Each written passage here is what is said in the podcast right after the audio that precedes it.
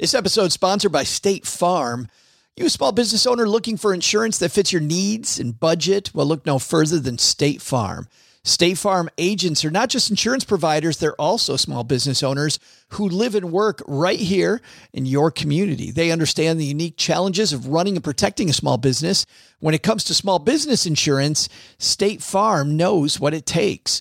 Create a plan that fits your needs and your budget. State Farm agents are ready to help you choose personalized policies that truly understand your business.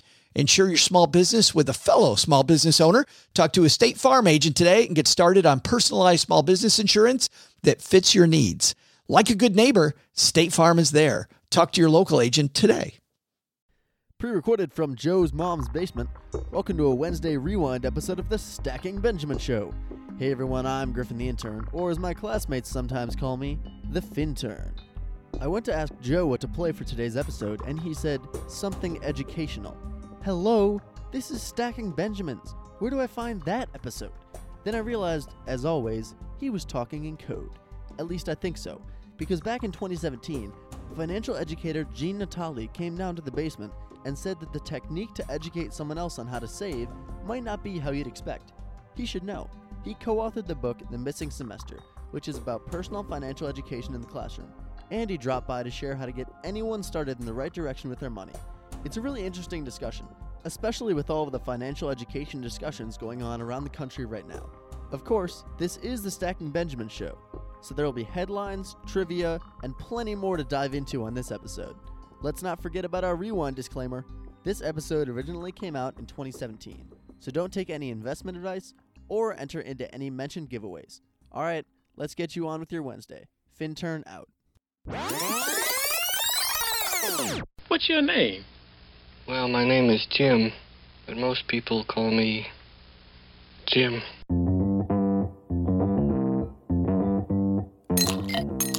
Live from Joe's mom's fantastic basement, it's the Stacking Benjamin Show.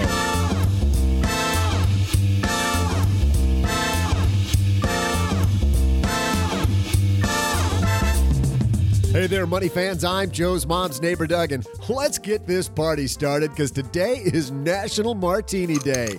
Joe's mom's got the vermouth, I've got the ice and olives, and man, is this gonna be a party! Nothing like a Monday in the basement with a martini and the author of The Missing Semester, Gene Natali. Also, we'll share exciting money news ripped from the headlines, throw out the Haven Lifeline to a lucky listener, and. Yeah, wait a minute, just gotta take a sip of this. Oh man, that's good. And then I'll also share my martini related trivia. And here they are two guys drier than a couple of martinis. I am easily the best part of this show, man. It's Joe and O J J J J G. You know who these guys are.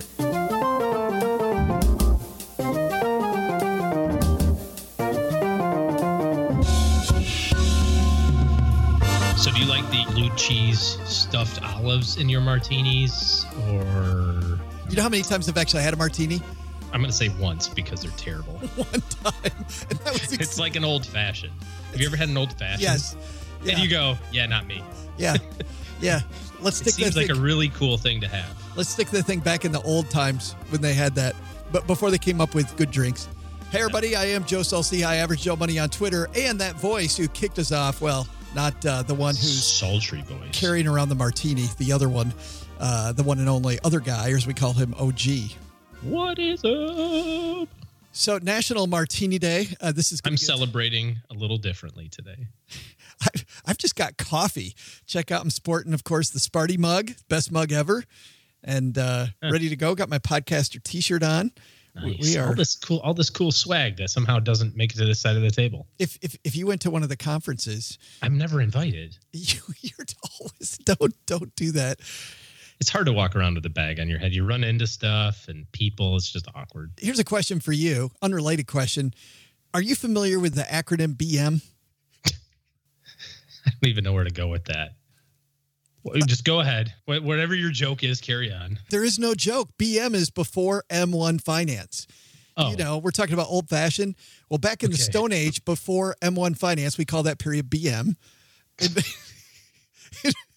Investing your money on your own was intimidating, time consuming, and expensive. You had to calculate and input every trade you wanted to make, and then you were hit with a commission every time you clicked a button. Forget about buying that one stock you wanted with a high share price, oh, OG. Forget about that.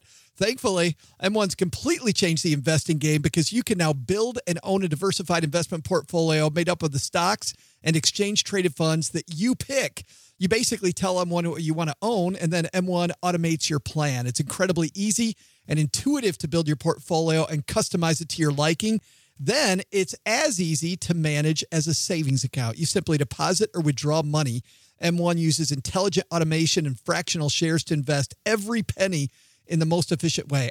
I like this idea of fractional shares. I think that's that is uh, a competitive advantage. By the way, let's say that you don't want to create your own portfolio, OG. They have professionally done portfolios all ready for you, like the ugh, robo advisors, as they're called. It's the comprehensive investing platform. Here's what it costs. Your first thousand, the platform's free. They charge only 0.25% for all balances up to 100,000 and 0.15% if you're over 100,000. Do yourself a favor and check it out on the web at stackingbenjamins.com forward slash M, the number one finance. That's stackingbenjamins.com forward slash M, the number one finance, or download their slick mobile app on iOS or Android. M1 Finance. Be invested. We're getting invested in a great show today. Gene Natali coming down to the basement. We're talking financial education, big deal financial literacy. We love talking financial literacy. I know, OG, you're every bit as passionate about that as I am. Let's get that game started. But first, our headlines. Hello, darlings. And now it's time for your favorite part of the show our Stacking Benjamin's headlines. First headline comes to us from Napa Net, the National Association of Plan Advisors. A new report out OG suggests fee compression is, quote, much ado about nothing. It says while fee compression is a concern for many broker dealers and advisors, the more they can demonstrate the value they provide to clients, the less likely they will feel pressured to lower their fees, Envestnet suggests in a new report. In addition to communicating their value proposition to clients, Envestnet further recommends advisors should actually show all the methods they employ to add value for their clients. This is interesting because when I started in the industry, it's funny, I was told initially, you know, don't show your client how you did anything, right? If you showed them how you did it, then they go do it themselves. New report right. says show them everything that you're doing, which, by the way, we had Austin Kleon on the show, and he has this book called Show Your Work and said it isn't that the information's not out there, it's the right information. If you can show people how you get to your end result, that's how you're showing them value. There's a lot of discussion these days in the world of marketing and business coaching around giving away 99% of the work that you do for free, right? You, you and I have talked about this offline a number of times. I remember being an advisor years ago where kind of the same thing. You just wanted to keep all of your secrets your secrets, as opposed to just go, hey, here's here's how I calculated this. Here's how I came up with this. Here's how I came to this conclusion. And I do think that there's a push toward demonstrating other areas of value that you provide to clients beyond kind of the the normal investment management or you know i produce this plan for you sometimes i jokingly say to clients if we save them some money on taxes or something i'll say you know, we just saved you forty thousand dollars in taxes. That that's got me some goodwill for a while, right? you know, and we try to, you know, I kind of have fun with it, but you'll forget about that stuff. If you're a client, I do. You know, I forget about things that other people have done for me and the impact that it's had. And so that's going to be more important. And I and I agree with this article that if you're providing tons of value as an advisor, you shouldn't have to worry about which which goes back to remember when the robo advisor thing first hit and we predicted that advisors that were going to try to compete with a robo and that was what they were doing those advisors would feel fee compression right they, they would have yeah. to slash fees because robos were going to lead them there advisors that were actually holistic and were helping people live their life in a way that's financially responsible those people weren't going to have any problem at all and it's proving to be true what's that quote? The rumors of my demise are greatly exaggerated, or something like that. And we see it kind of working both ways, right? Financial advisor fee compression isn't happening. And also, the robo advisors are raising their fees. They kind of came in at, hey, we can do this at X rate, realized it's not profitable. I, I'm not convinced that they're to the point yet where they are going to be profitable. I, I think that there's some some increases coming. Well, you've Uh, got and companies like look at their to your point, they're all swimming upstream. Personal Capital has advisors. Now they've had a model with advisors since the beginning, but uh, Betterment now has their you know advisory platform. Yep. And there's another problem there too is that uh, there's just not enough people to go around. And I'm not talking about clients, I'm talking about advisors. You know, Vanguard, Wealthfront, Betterment, Personal Capital, there's four of them right there. I just read an article Betterment or I'm sorry, Vanguard brought in 65 billion dollars last year in their personal advisor services. I mean, that's an awful lot of money to bring in and not have a, enough souls to help manage it. Did you see the news recently that Ric Edelman also is the big financial advisor, been Barron's number one advisor a few times? Ric Edelman's getting into mergers and acquisitions. He's been in mergers and acquisitions. What do you mean? He's getting into it? He actually said in this article just a couple weeks ago said he hasn't been in it, and I know he's merged and and Like personally, are you talking personally or business wise? Or are you talking about like for clients? no business wise the markets that they serve they are going after other firms to take their clients. Oh yeah, to uh, buy the firm or something like yes, that. yeah. I see what you're saying. Yeah, yeah. No, he at a higher level, of course, has been. But what's has been- interesting, they're not trying to increase market share in new markets. They're trying to control the markets where they already are, yeah. Which is an interesting approach. I mean, what are they doing? Are they trying to put the other guys just out of business? Is that the deal? Well, I think maybe they're coming in to buy out the firm, right? You know, if you're a solo practitioner and you're Sure. 65 years old, I mean, there there is that component of the, our business too, which is the graying of the population. Now we're not out there laying bricks and digging ditches, so you know we can kind of have a longer than kind of normal work career, but uh, but still you got to have someplace something to do with your clients and and clients. The older older I get, I know the more questions I get about what happens if you get hit by a bus, which I take offense to because I don't even Hey. come near a bus. We've we've been talking about this from the advisor side. Let's talk about this from that side, from the client side. If your advisor doesn't want to talk about how they're doing things and open up and kind of show them these are the mechanisms I'm using to make these decisions, I think it's probably time for that advisor to go bye bye. Well, you need to have a fair understanding of why it is you're doing what you're doing. The way that I believe in working with clients is you want to have conversations with them that tells them what you're doing and why you're doing it. And I don't expect you to have the 20 years experience knowledge to figure it out. That's why you're having me do it.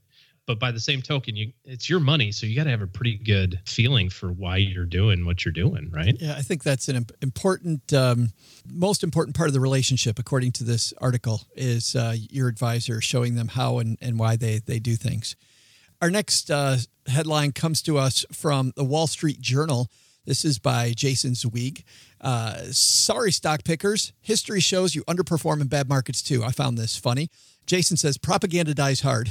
Even as evidence continues to mount that stock pickers have underperformed the market averages, active managers insist they will make a comeback. Analysts at Bank of America Merrill Lynch found earlier this month that 63% of active fund managers investing in large U.S. stocks outperformed their benchmarks in April, the best since February 2015. So two thirds of them got it right. Nice. It's the best since February 2015, and we're having a flipping parade because two because two out of three beat their benchmark one month Out of the last two years, two and a half years. in the last two years. Well, and so and so let's talk about the active passive debate. And we're talking about active investment management versus passive investment management. And the active managers still control the vast majority of the money, despite all of the money going into Vanguard and that sort of thing. Which, by the way, Vanguard has active managers too Sure. right? They do. We are not suggesting, and I think people get hung up on this, that there are not people who can beat the market. Because there are. I mean, just evidenced by your study there from Bank of America. Two thirds of the people in April did. I'm suggesting that we cannot pick those people in advance. And if they've done it 20 years in a row, we have no way statistically to take that data, 20 years in a row of beating it, to apply to a new set of data of will they do it the next year because it doesn't carry over, right? So there are people who do it. We can't predict who those people are in advance. Therefore, it doesn't make sense to pay for them to try to do it. Has always been our approach. But active passive, you know, it's not going away anytime soon. He talks about down markets because the thing you hear over and over, the propaganda you hear, according to Jason, I love that term that you hear from active managers Propaganda. is that is that when the market goes down, active managers That's, when they're going to shine. that's when they shine. And Wh- uh, Why doesn't Jason just call that fake news? Well, he does. I mean, he's totally he's totally calling it out in this in this piece. Listen to this. He says that uh, during the financial crisis from late 2007 through early 2009, S&P lost 50.2 percent. Average Glorious, a glorious cleansing. The average U.S. uh, stock mutual fund fell 49.7. Blew him out of the water. Right. Uh, na, na, na, na, na. I beat you by in the base. in the bear market of 2000 to 2002 as internet stocks imploded s&p 500 lost 43.4 the average fund lost 43.2 Boom. That just happened. Drop the mic. drop. There's our 0.2%. That pays for what? One quarter of one year's of expenses. So i'll Yeah. i'll link to this in the show notes because I like Jason Zweig. He's uh, he's got a great one of my favorite books on money. Your money in your brain. yeah That's a great read. fun stuff i think our lessons for today are uh, active versus passive and by the way active versus passive we could have another talk about this sometime og still kind of the wrong dragon i mean dragon number five right but but okay. Uh, active management propaganda. Uh, it is propaganda. And then or as you called it fake news. And then I came up with that. Fake news TM. TM. and then the other lesson from today have an advisor who thinks they're doing a bunch of abracadabra and doesn't want to show you the magic trick and how it works. Might be time for a new one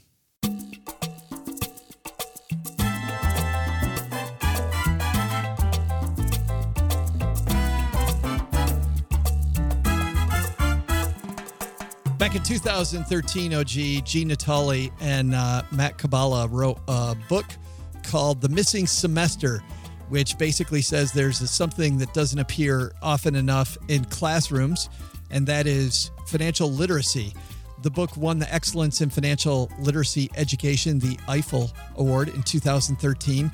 Gene, since then, has been working with companies like Vanguard, Carnegie Mellon, University of Pittsburgh on financial literacy programs around the country. And he's got some new information for us.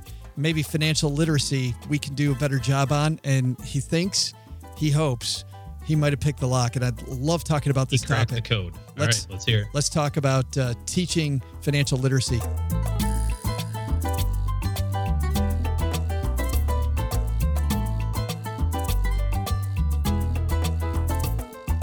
And Gene Natali joins us. Welcome back, dude. Hey, Joe. Thank you. Great to be back. It's uh, been a couple years. I know. What have you been doing these past couple of years? Because it seems like you've, uh, well, hopefully started to pick the lock on helping kids uh, get into the money game. At least trying. Uh, since we last spoke, two things. Uh, certainly considering a lot of our high school efforts, and I now teach a course here at the University of Pittsburgh that this school designed around the missing semester. So I'm able to add two different perspectives with respect to the young folks. I want to start with your story first, Gene, because I think this is this would be interesting. There's got to be a story behind you and financial literacy and the reason why you're so excited about this. Where did your journey start? How did you start to get interested in financial literacy? So, in full candor, I'm, I'm old enough that I'm starting to get forgetful. Uh, I often joke when I'm in front of the high school classrooms. I, I started my Roth IRA at the age of 16. I'm 37 years old now to date myself. And I don't remember how or why I started it. I wish I could. I just know that I did. With respect to the specifics on your question, it's kind of a threefold start uh, because the, the Roth IRA example I just gave you is an example of being lucky, not good but when we started writing the missing semester, it wasn't because we had the foresight to look into the high school and college classroom and say, boy, a book like this is needed. It was kind of threefold. The first and most important was observations of family members and friends who were in their early 30s, had done everything right, everything we're taught to do, great education, terrific jobs. But Joe, these folks were close to dead broke. Uh, so something was missing when you do everything right and yet financial freedom is so far. And then two other components that really spearheaded the initial effort a few years ago was one, the, the media really starting to pick up on the negatively trending statistics on the financial literacy, i.e. Money 101 front. And third and last, from nine to five, I work for an institutional investment firm. So I don't work with individuals uh, in, in my day job, but we work with defined benefit and large pension funds. And I began to observe the reliance that folks had on these pension funds that were never designed to be their sole source of retirement income. So all those kind of the culmination came together with a heavy overweighting on the family and friend observations. Um, I'm including my wife, who uh, what do they say? Love is blind, but she had some heavy six figure debt the day we got married. and and uh, you married her anyway, so must be a heck of a person. Oh, Joe, you could do a case study. She had cost of living loans from college, but that that was many years ago, and, and things are much improved. So, I mean, there's a lot of people out there that see all these same things that you're seeing, Gene. Yet you decided to get in the trench. Why did you do that? It became a passion, and I really can't remember what made us actually get in the trench partially it might have been my past career prior to getting involved in investments. I was a swim coach, which is odd enough, but started about the age of 15 and did so about to the age of 25. And I had a real emotional attachment to my swimmers, to the lifeguard. And actually, even at that age, was steering them towards Roth IRA. So something had clicked. But I think I just have a, a very genuine caring for people. And this is a subject that is in young people's control. And, and that is so rare uh, in our education system. You know, some of us are good at math, others good at science, social studies, English. This subject is the rare subject that impacts everyone, and that everyone, and I believe this even now, Joe, after many high school experiences across different demographics, every young person can control their financial future independent of their background. I think that's a powerful statement. Well, it is a powerful statement because you know as well as I do there are issues with poverty in America. There's issues with education, not just about finance, but just education in general. You know, kids come to school with a lot of baggage. Absolutely, that is accurate. And it's surprising, and I get this question a fair amount, and regularly in front of high schools and high school students, very different backgrounds, very different socioeconomics. The questions the students ask are the same. And I think that's interesting. What are the questions that the students ask? they're primarily focused not on can I afford this or how much should I borrow to go to school. There are questions about is this real, Gene? Is it true that if I if I save some money now, I'll have more later? Because I don't understand how that works. And the observation from that is that the kids are seeing opportunity through the presentation. And a follow up observation to that comment is that we're all human. And at the end of the day, when we know something's a problem, we say, boy, I know it's a problem, but I'll solve it tomorrow. And then tomorrow becomes three, five, ten years later. We're the exact opposite when presented with opportunities. We don't want to miss out.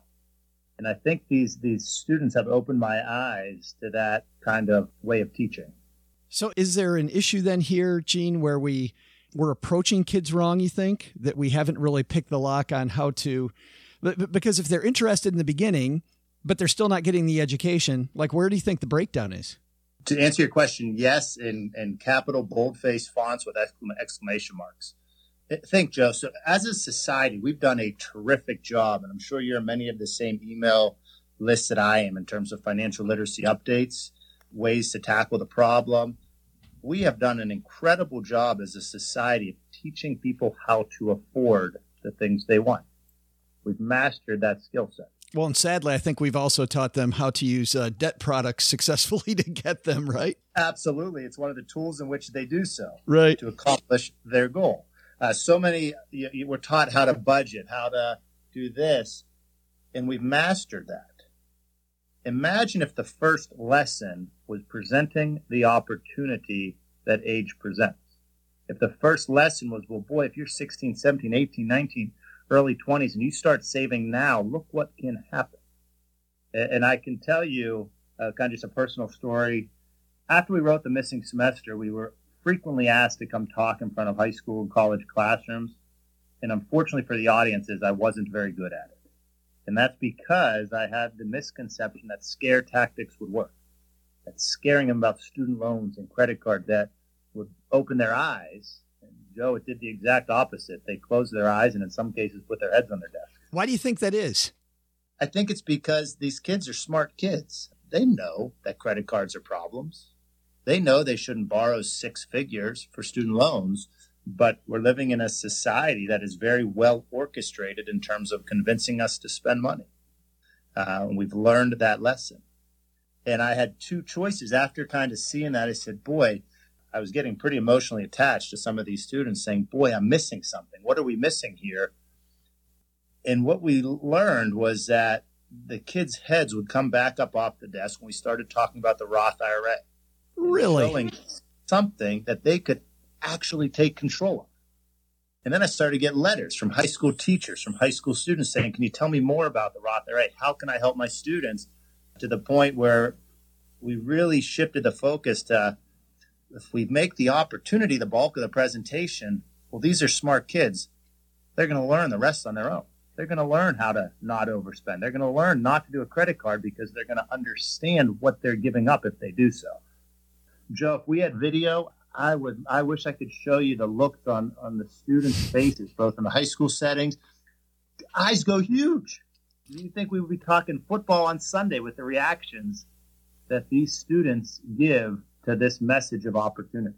I just think that the you know the Roth IRA is such a horrible name like 401k right? It just it's this nebulous financial term like what what the heck does Roth IRA even really mean until you dig into the the you know dig into what you can do with it? Is it an opportunity then for them to become wealthy? Is that what they're interested in? Is it an opportunity for freedom to grow their money or do they have this feeling that it's the right thing? Like what piece of the Roth IRA is it that turns them on I think that the Roth IRA and, and saving at a young age—that's a really bold comment. Age is an opportunity powerful enough to transform the lives of a generation. And the Roth IRA is a tool to do this. Why? Why? Because if you're, let's talk to high school audience first, 16, 17, 18 years old. What's your tax rate? Probably close to 0%. right And you can make a contribution to your Roth IRA with your summer job that essentially will never be taxed and extremely powerful. It co-functions as an emergency fund. If you and I were presenting to an audience, let's say where you and I got asked to give the validator, the keynote talk at a graduation of 200 high school students, you would tell all of them that it's important to have an emergency fund. It absolutely is. Statistically, how many will need it? 7% of the 200? right So if all 200 are putting money under their mattress for a rainy day, you and I would be doing them a disservice. If we steer all 200 to the Roth IRA and only 7% need to tap that in a true emergency, we've just done a really good thing to the 93%. You're dead on though. The, the name is not one that encourages an exciting conversation. right right but then so how do you do you think this is the type of thing that starts at home like parents listening to this should be teaching their kids about compounding interest or or about the roth and how it works i mean uh, how do we start that conversation you know, for so many years, this was a conversation that was kind of taboo. You didn't talk to friends about money. You couldn't ask mom or dad at the dinner table. And then teachers began diving in and saying, well, someone's got to teach this. Uh, we have a high school here in, in, in Pennsylvania where the teacher gives extra credit for any student that opens a Roth IRA during the semester. How powerful is that? But it does absolutely should start at home. It should start around the dinner table. What about these? What about these? Uh, you know, we talked a little bit about poverty and a teacher giving kids extra credit. They open up the Roth IRA. What if there's other priorities at home? I mean, it seems like how do kids put the money into the Roth IRA? Yep. First, I'll answer the, the your question. Then I'll talk about the physical how you how you do it. So again, if, if you and I are talking, let's say we go to very five, uh, not not to be biased, but let's say to pick the five poorest high schools in the country you're going to have a little bit of a different conversation, yes. And using numbers and statistically speaking, you won't reach everyone. Um, but I can, I've had firsthand experience in some of these classrooms, so where I shake hands with these kids and they promise me they're going to open Roth IRAs. And that's because while they do have the, the food, the basic necessities, food, shelter, clothing covered at home, you're correct. There isn't much left over. But here's what's missed. A lot of young people think you need to have a lot of money to make a lot of money.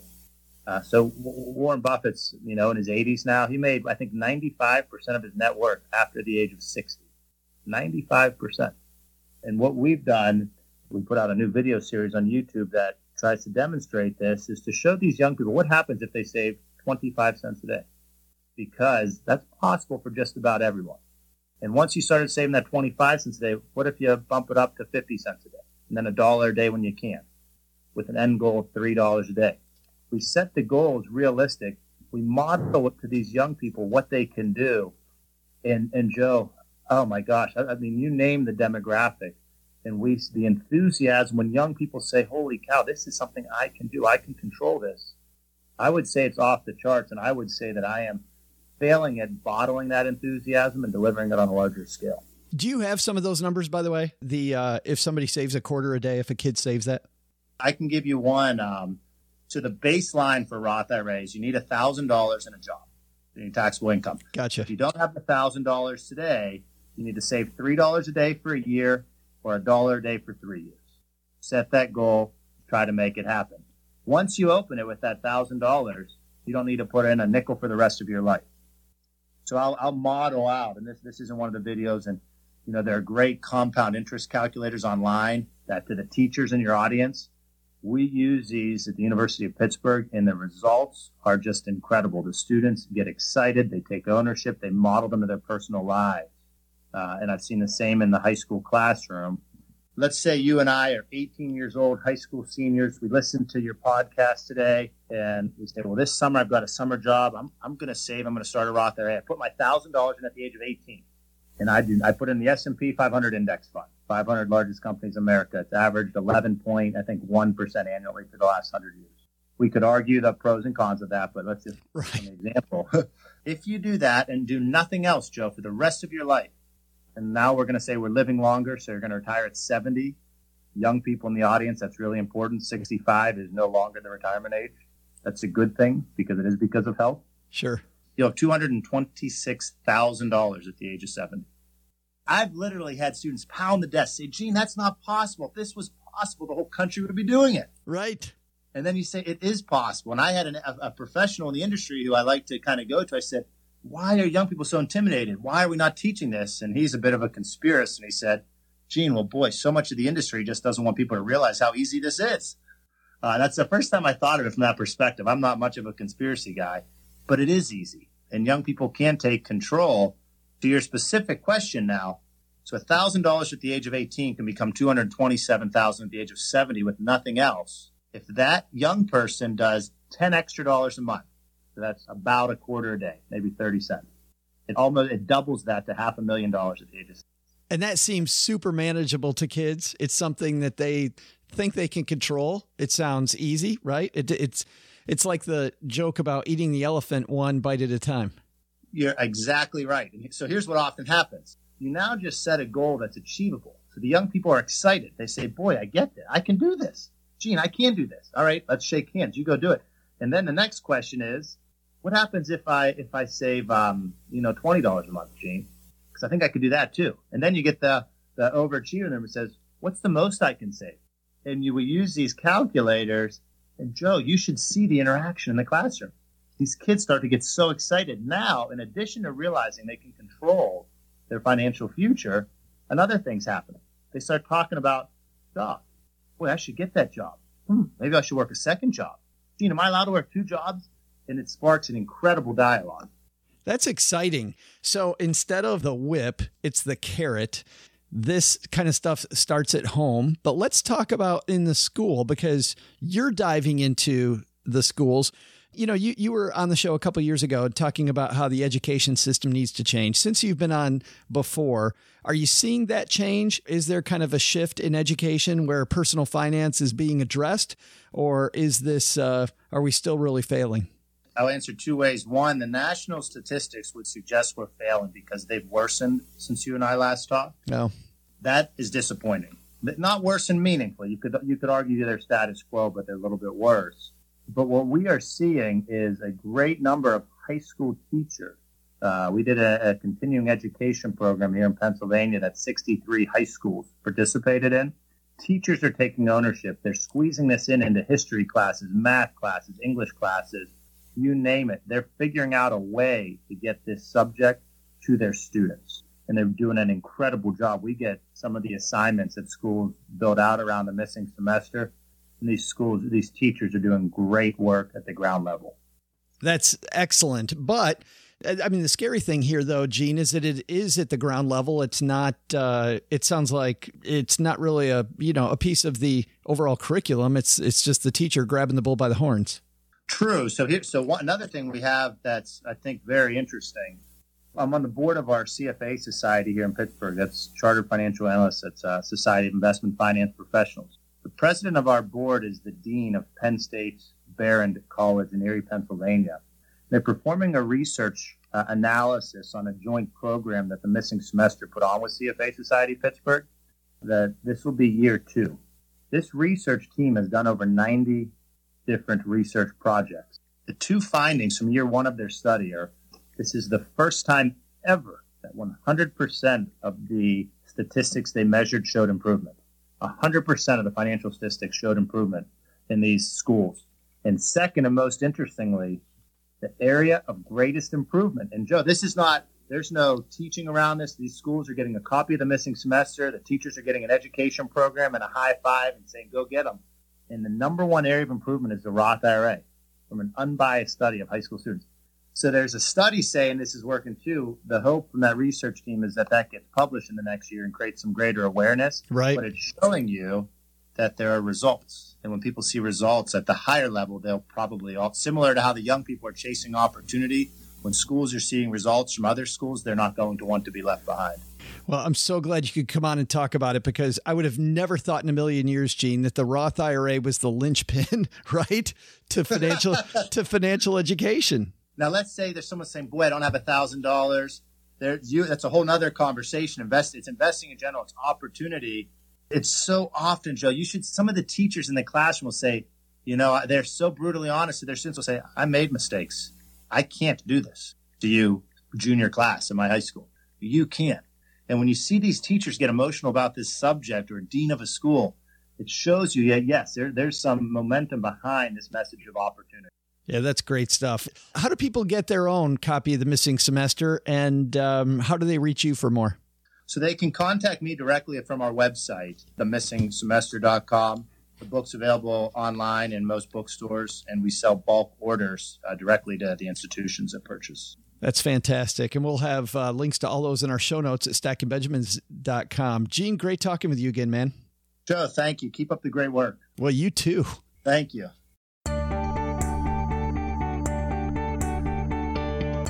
What is up, trivia fans? I'm Joe's mom's Doug. Neighbor Joe's mom's Doug. whatever. I'm Joe's mom's neighbor Doug. Yeah. And we're celebrating National Martini Day here in the basement today with today's, man, that's a lot of today's, today's happy hour trivia. And I got martinis on the brain and in my glass. This is the second one, and I am feeling absolutely fabulous about this trivia. If you're also a fan of martinis, today's trivia should be easy peasy. The martini seemed headed to extinction in the 1960s when one, count him one movie character, single handedly revived the public's thirst for the drink. Which movie character revived the martini? I'll be back with this glorious answer God, after I go get a refill.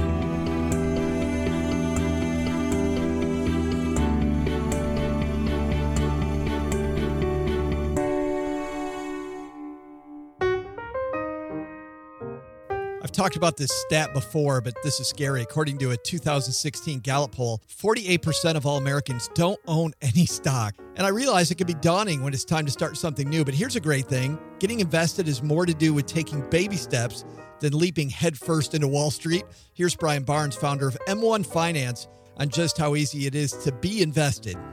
So you just either log on to the website or use the mobile application. We're native on Android and iOS, and it takes about three minutes. And your first thousand dollars that you deposit is managed for free. I'd love to say the free thousand dollars is a special deal I made for you, but uh, Brian and M1 Finance are that good to everybody. With M1, you can select from one of dozens of professionally designed portfolio pies, or you can customize it, as mom says, to your heart's content. Head to stackingbenjamins.com forward slash M1 Finance for more. That's stackingbenjamins.com, M, the number one, finance.com for more. So just fire up their mobile app, M1 Finance. Be invested.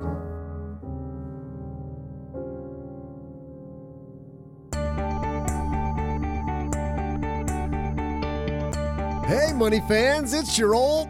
Oh, I'm just going to say it. Don't you think I'm pretty much your best friend? Probably the best thing in your life. And to prove it, I've got another martini and your trivia answer. In the 1960s, the martini was starting to go out of fashion, but which character single handedly brought the drink back into vogue? Of course, it was the one and only Bond, James Bond. You may know that when Bond ordered his, it wasn't nearly as good as the one I'm drinking right now because he asked for it shaken, not stirred. God, the Philistine. Great bartenders will tell you that a shaken martini is. Sorry, diluted. It's a diluted martini. In fact, Earl, the best bartender in Texarkana, won't even let you order him shaken down at the Sizzler bar. So go for stirred, not shaken. Trust me on this one. And gin, always get gin. I'm telling you, that is the only real martini. Oh, yeah, and an olive. I love olives. Don't you just love olives, Joe? Okay, I'll see ya. So close. I said Austin Powers, but um, turns out it was the other less famous British actor. Yeah, James British James who? who? Yeah. Double O something. It was so sad. Eight. Roger Moore dying. And before Daniel Craig, he was my favorite Bond. And I don't know if you've seen this before, but your favorite Bond is mostly based on when you grew up. Somebody did a study on this. Like if you grew up in the in the 90s, you probably liked Pierce Brosnan or um, Sean Connery.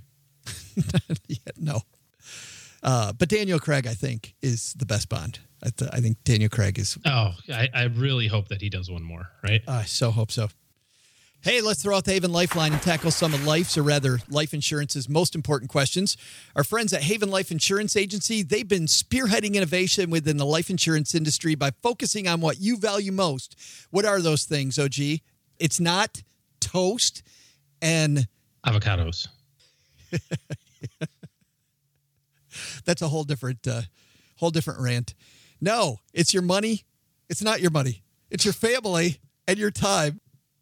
That's why they created a high quality and most importantly affordable term life insurance policy issued by Mass Mutual that you can purchase entirely online. No need to wait several weeks for a decision when you can get one bam right now with Haven Life. Head to stackingbenjamins.com forward slash Haven Life now to get a free quote and learn about life insurance the modern way. That's stackingbenjamins.com forward slash Haven Life. Today we're throwing out the Haven Lifeline to our new friend Dan. Say hello, Dan. Hello, enjoy the show. I just have a quick question about savings bonds. I'd like to look at Series EE savings bonds as a hedge against deflation, being that if you hold them for the 20 years, they'll double in value at 3.5% interest. If for some reason, and hopefully interest rates will go up, when they do, then I could just go ahead and redeem them and get the higher rate. But if they don't, I view that as a nice hedge against deflation. Just curious what your thoughts are on that. And also your view on I bonds as a hedge against inflation. Just a small portion of the portfolio, um, no more than uh, 5%, but uh, just thought it'd be something worth asking you about. Thank you. Oh, thanks for the question, Dan. Uh, we haven't gotten many questions about double E bonds and I bonds. I'm excited about this. Yeah, I haven't uh, haven't given him any thought whatsoever in 15 years. Oh, I bonds and E bonds. So I bonds, just kind of as a quick uh, history of these, I guess, right? Came out probably what about late 90s, I guess, somewhere in there. Have a fixed value and then an interest rate that's declared by the government based on inflation. So arguably, the idea is that it's going to keep up with inflation. E bonds are set the interest rate based on the market the month that they're issued. So you buy a $25 bond, it's issued with X percent interest rate based on today, and that's what it is from now until Guaranteed it stops paying interest. Yep. Guaranteed fixed rate. Yep. And so usually it takes between 12 and 15 years for those to double. They continue to pay interest until year 30 when they cease paying interest. So if you go in your closet and you've got a stack of savings bonds that were issued more than 30 years ago, they stopped paying interest. As a complete side note, I had a client that had a family member who passed away, and this was probably in the late 2000, like 2006, 2008 timeframe. she had savings bonds from her family member that she was inheriting. He had passed away, that he had inherited from his parents that stopped paying interest in 1970. So it's savings bonds that were issued in 1940 that stopped paying interest in 1970 and gathered dust from 1970 to 2007, 2008. That makes my head hurt. Oh gosh, it's miserable. So just kind of keep track of those if you've got some old ones when we look at savings bonds, somebody brings in a, a, stack of savings bonds, or or nowadays you can keep track of it electronically. I'm looking specifically at the interest rate, and some of them, if you had them issued at the right time, are paying six six and a half percent. Right, those are fun ones to keep. Sure. Most nowadays, I suspect, are probably in the two percent range. I haven't looked at them in a really long time, but my guess is is that that's about where they are, two two and a half. And I wouldn't use them for anything ever in a million years. So as a hedge against inflation or deflation. I don't think that it's going to be meaningful enough. If you think that inflation is going to happen, then the best place to be is in equities because stocks will rise their earnings, their earnings will rise, and you'll be a part of that rising earnings and rising dividends at a multiple of what inflation is. So if inflation, you know, goes really high, you're going to be protected there. And I think the deflationary talk is a bunch of Pollyanna stuff, I don't really see that happening ever. And if it does, it's a blip on the radar.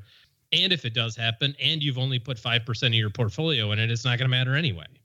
So I don't really see that as a protection mechanism. The big question for me when we talk 20 years is you, you have to make an even bigger bet, which is are we going to bet on the economy or against the economy over a 20 year period? It's easy for me to bet against the economy in a five year period, in a six year period. But over a 20 year period, it's a very, very difficult bet for me to say that we're going to have a horrible time for 20 years. The, well, even even to your point, the economy, you could also look at it globally, right? You're betting against the whole world's economy because it's not to say that you can, you know, you're only going to invest in the United States. Well, and that's why I have a difficult time with it because, you know, when I look at the economy over 20 years, once again, I go right back to equities because for companies to continue to exist, they have to have a profit, right? I mean, if a company doesn't have a profit for 20 years, they're gone. I mean, unless you're Amazon, I suppose. and people just continually feed you more money, even though you can't make money.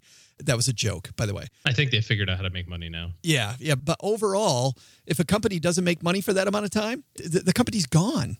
So over a 20 year period, I look at if I'm betting on the economy, I then have to bet on stocks, right? Because uh, of the role that they play in keeping the economy moving. I would be more interested on the fixed income side to explore a combination of US versus international fixed income, where you're going to pick up the changes in currency valuation, you're going to pick up the changes in different economies and have a little bit better yield than just uh, than just US. With a 20 year time frame with a small part of the portfolio, I play a completely different game. I'm looking at natural resources and precious metals. I mean, that's where that's that's that's where my head is. And you know, maybe I'm not. Yeah, that's uh, not fixed income at all. That's no, no alternatives. No, but still, I'm diversifying the portfolio in a different way. And if I get deflation of the dollar, there's only so much precious metal out there. I think that I get a decent reaction in precious metals. That's all gobbledygook. Don't think so? no. I guess we'll just wait 20 years and see. Yeah.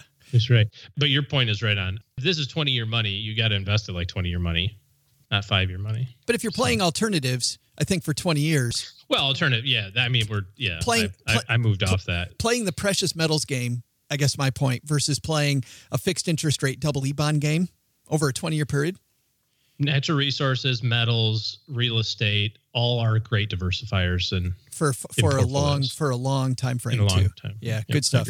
Uh, thanks for the question, Dan. If you've got a question, we can throw out the lifeline to you, the Haven Lifeline. Head to stackingbenjamins.com forward slash voicemail, and uh, we will get right on it. Dan sent us this message three days before we recorded this. That's how quickly we're getting to these. Hey, boom.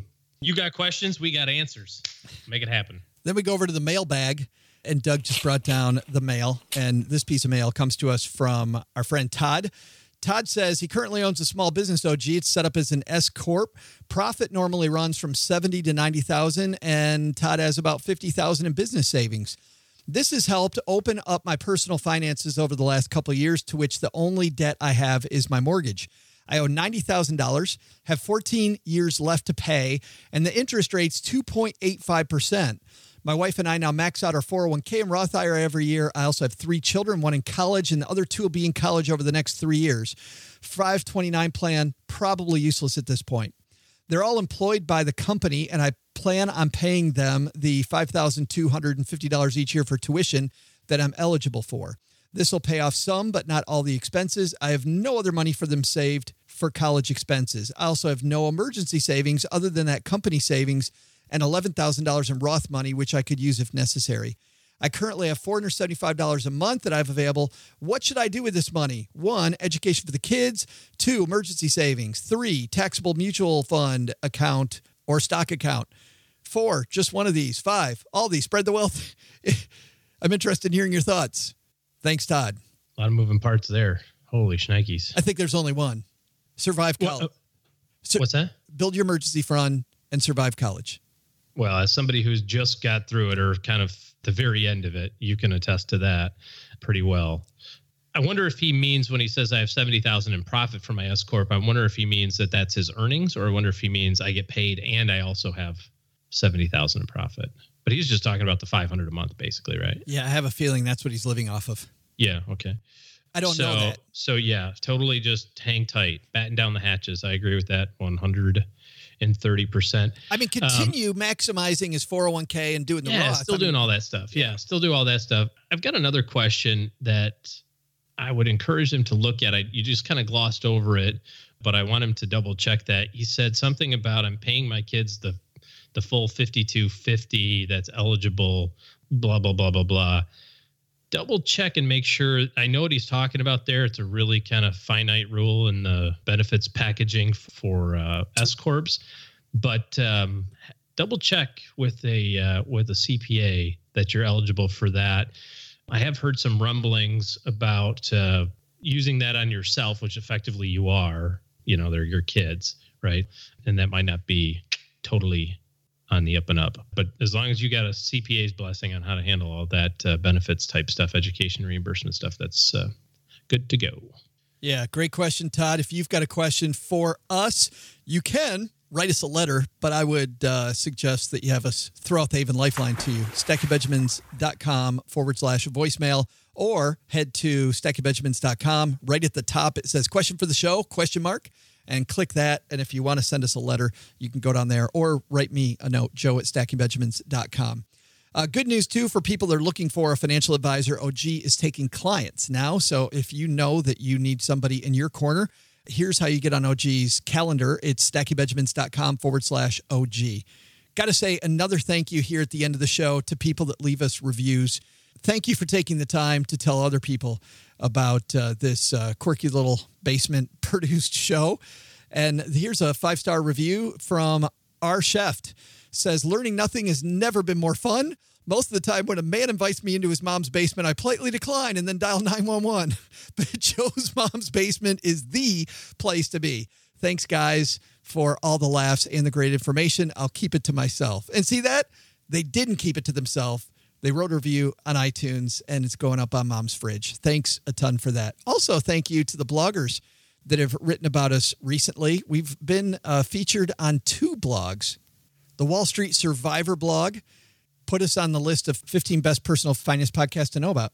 How about that, OG? Nice. Yeah. And then uh, also on the Mother Hustler blog, want to make sure you say that slowly. Uh, the Mother Hustler blog, 12 podcasts to help you get on the right track financially. Uh, we made that list. And uh, of course, top 10 best business podcasts. were nominee for that award in August by the Association of Podcasters.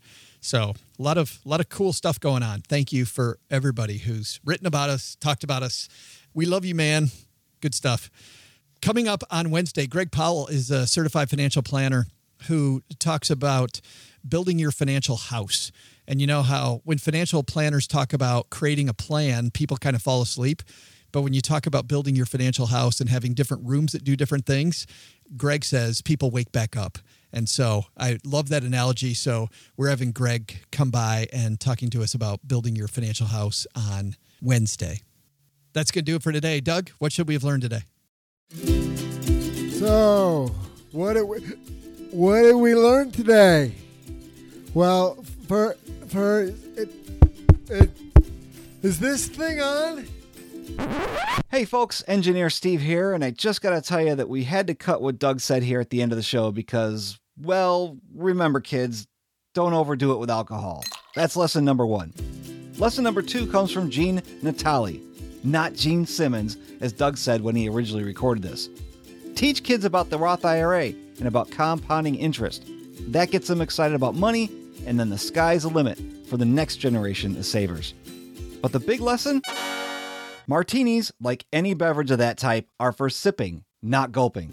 While Doug thought it would be fun to pontificate about how Ben Franklin looks like a, quote, really cool stud that would have been happy to say he was Doug's wingman, there's no real reason to even mention any of that in this show.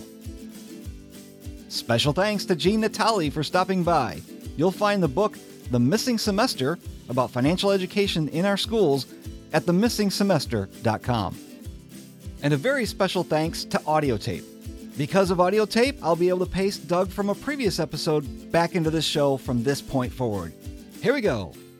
This show was created by Joe Saul-Sehy, produced by Richie Rudder Reese, and engineered by the amazing Steve Stewart. Kathleen Selmans handles design, newsletter, and classroom opportunities. If you'd like to learn more, head to stackingbenjamins.com forward slash classes. Online, visit us on Twitter at, at SBenjaminsCast or on our Facebook page. Shannon Cowan is our community manager and social media guru. I'm Joe's mom's neighbor, Doug, and I'm pretty much the guy in charge of everything around here. SB Podcasts may receive payment on the show from sponsors and guests in the form of books, giveaway items, discounts, or other remuneration. There's no way you would take advice from these dorks, but like Joe's mom always says, don't take advice from people you don't know. This show is for entertainment purposes only, and before making any financial moves, consult with a real financial advisor.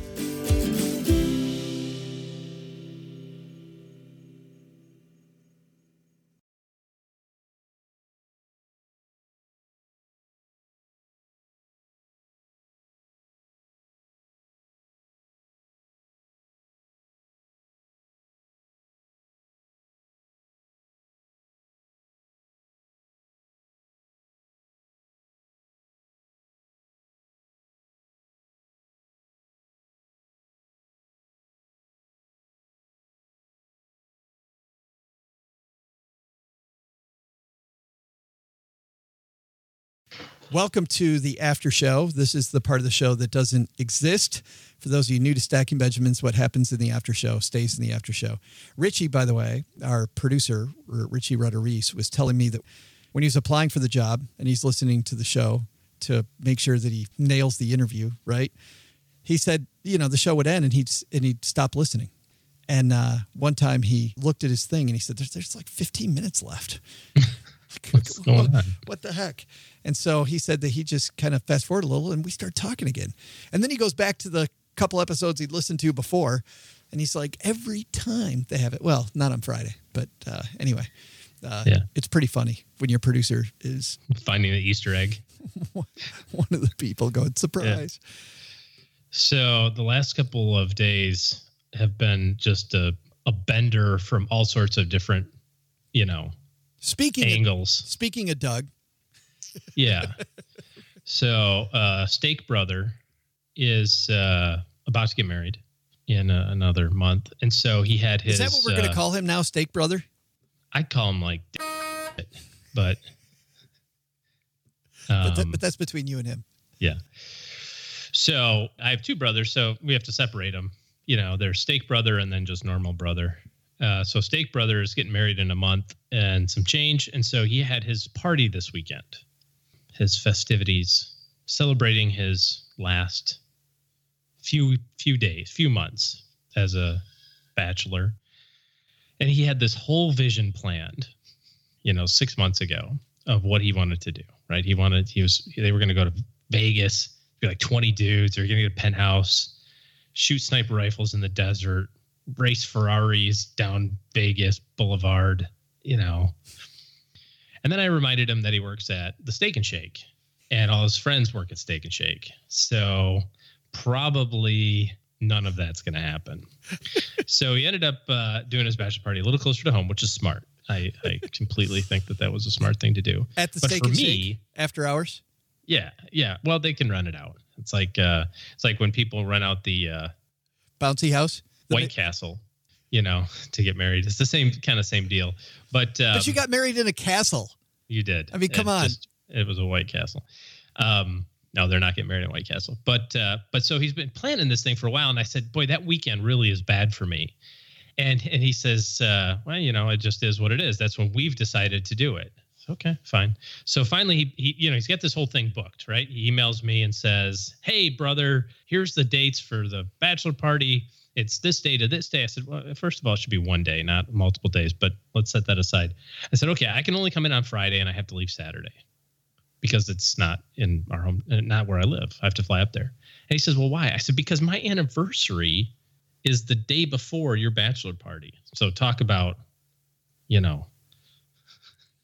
Cutting it too close Way too Right. close. way too close. So then I got to fly from down here all the way up there for a golf tee time at one. We do the whole thing, the whole night party thing. I got to fly home because the next day is Father's Day, which of course was yesterday.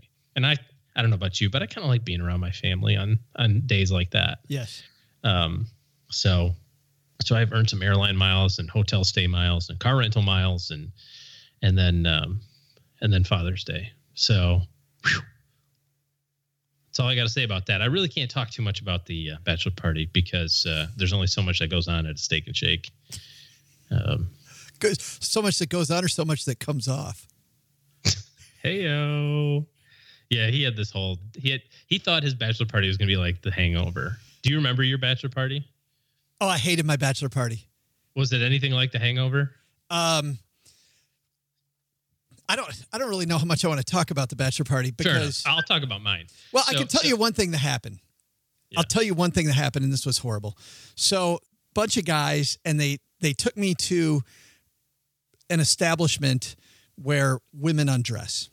We got that part. We figured that out. You Yes. just said establishment. Yes, they took me to an establishment. They hired somebody to come over and to sit on my lap. And uh, so this person is sitting on my lap, and she takes off my shirt and she pulls out my underwear and she rips the band off it for, and ties the band around my head. And at this point, at this point, by the way, I don't think any of this is It's fun. like a you got like a super wedgie from a stripper. Well, well, oh no, no, no, dude! It gets worse. It gets even worse. she takes my belt off, right? She takes my belt off. She leans over me, so now her chest is in my face, which isn't Yeah. all bad. That's the best part of the whole thing. And she starts whipping me with my belt, like hard, like soup. It hurt so bad. It was it was the worst thing ever. And and I reached up and I grabbed him. I like Yeah. grab I like grab both of them and she backs off me really quick and goes, "He's touching me. You got to tell your friend you got to tell your friend to stop fondling me." And I yelled at her. I go, "I'm I'm not fondling you. I'm trying to get you to stop whipping me. Get off me, devil woman. I want you to stop whipping me. And I had these I had these scars on my back and we actually took pictures of it and there was for a little bit there was and, and and I just decided I had better things to do, but there was a discussion among some of my friends who were in law. I seriously if you And saw you can't get that treatment. I know. You, you've been trying for 25 years to get that level of What a- abuse. That, want to replicate that night. No, it was horrible. Uh, uh, that was horrible. And my brother in law, at the end of the night, we're all having fun in this limousine. And we look over, my brother in law is laying across, you know, the, the couch in the front, Mhm. and there is lava coming out of his mouth. And, uh, and so then the limousine driver made us pay a monster fee, like a monster cleanup fee. Uh, yeah, yeah. oh, not real lava. Okay, I got it. Yeah. I'm like, did you drink a lava lamp? No, Like, no, no, no, no, no. Yeah, I, I got it. I He, figured it he out. drank a lava lamp's worth of uh, stuff. he drank a whole bottle of Yeah. Yeah. Okay. Yeah, mine was nowhere near as exciting as that. In fact, in fact, it was like at a dude's house. It was fun, and we had some people come over and we played cards and we drank a keg of beer, and then we were supposed to have some entertainment, and they didn't show. So me and Mrs. OG were talking sometime after our respective bachelor bachelorette parties, and finally she comes out with it and says, "So how was the you know entertainment?" And I go, "Well, how was your entertainment?" She goes, "You wouldn't believe this, but he didn't show." I go, "Huh, mine didn't show either." So How about that? we I had don't know we had no entertainment. Not not that I would want your type of entertainment, That's but uh, but that's how it should be, right? You just you get a cake, you know, keg of beer, you grill some steaks, you play some cards. we did all that for my brothers. We went out and played golf, right? We went out and played golf, had some steaks, bunch of guys at the house. I'm staying overnight at my brother's house, and uh, I'm with my cousin Dale. And this, the last thing I remember that night, I'm playing a game called Black or Red. You ever play Black or Red? Black or Red is a horrible, horrible game. And uh, God, oh, you know, I'm almost 50 now, and I'm just cringing at this story. Uh, so, say Black or Red. Black. We turn over the next card. If you're right, I drink. If you're wrong, you drink. You've got you got 52 cards. Oh, You're- boy. y- y- oh, it's horrible. So that's the last thing I remember, right? Yeah. Then I had this dream that I'm standing next to a stream, and there's a Oh, there it is. and there and there's a tree there and uh and the stream the, the stream keeps like hitting the rocks and it keeps hitting my feet so so i'm up against the tree i don't know why i don't just back away in my dream from the from the stream but for some reason i got to keep standing there so i i i put my hand up against the tree and i put my feet back further away from the stream and uh and the water keeps hitting it so I go back further and further and further, and the water still keeps hitting my feet. And uh, And then you wake up and somebody's peeing on you. no, no, no, no, nobody's peeing on me. I, Even better. I'm in the I'm in the corner of my brother's living room with my arm against the wall. With my with my yeah yeah. Oh uh, man. we had to go. I'm proud to say I've never done that. we had to go get a steam cleaner the next day. I paid you for did. it, and uh, yeah, yeah, and uh, my my future sister in law was not happy with me either because they were going to live in that apartment. That's awesome. It's a horrible. So it's a hor- nothing like that at uh, Steak Brothers. So- Just uh, golf and beer It was a great night until and then. steak and shake. Yeah, yeah. Don't play black or red. Do not. I, I'm going to make them play it Oh. next time and watch it. It's horrible. We'll see everybody later. Well, Stackers, the show might be over, but the celebrations are just beginning because it is Military Appreciation Month, and I want to celebrate people like my brother in law, Eric, who is such a giving person. Eric will do just anything for you. And as a Marine, you can see that his time in the military taught him to be a guy who gives to his community, gives to his family, and is always there when you need them. This Military Appreciation Month, Navy Federal Credit Union wants to celebrate members like Eric who go above and beyond. Navy Federal offers member only exclusive rates, discounts, and tools to empower their members and help them reach their goals. Navy Federal's employees are part of the community they serve. Many of them are military family members, reservists, or veterans. And all branches of the military, veterans, DoD employees, and their families are eligible for Navy Federal membership. In fact, there are so many resources on the Navy Federal website, resources like Best Cities After Service to help veterans transition to civilian life, and Best Careers for Military Spouses to support military families. Visit NavyFederal.org slash celebrate, and you'll see all of their Military Appreciation Month offers and other Navy Federal offers. Navy Federal is insured by NCUA, Equal Housing Lender.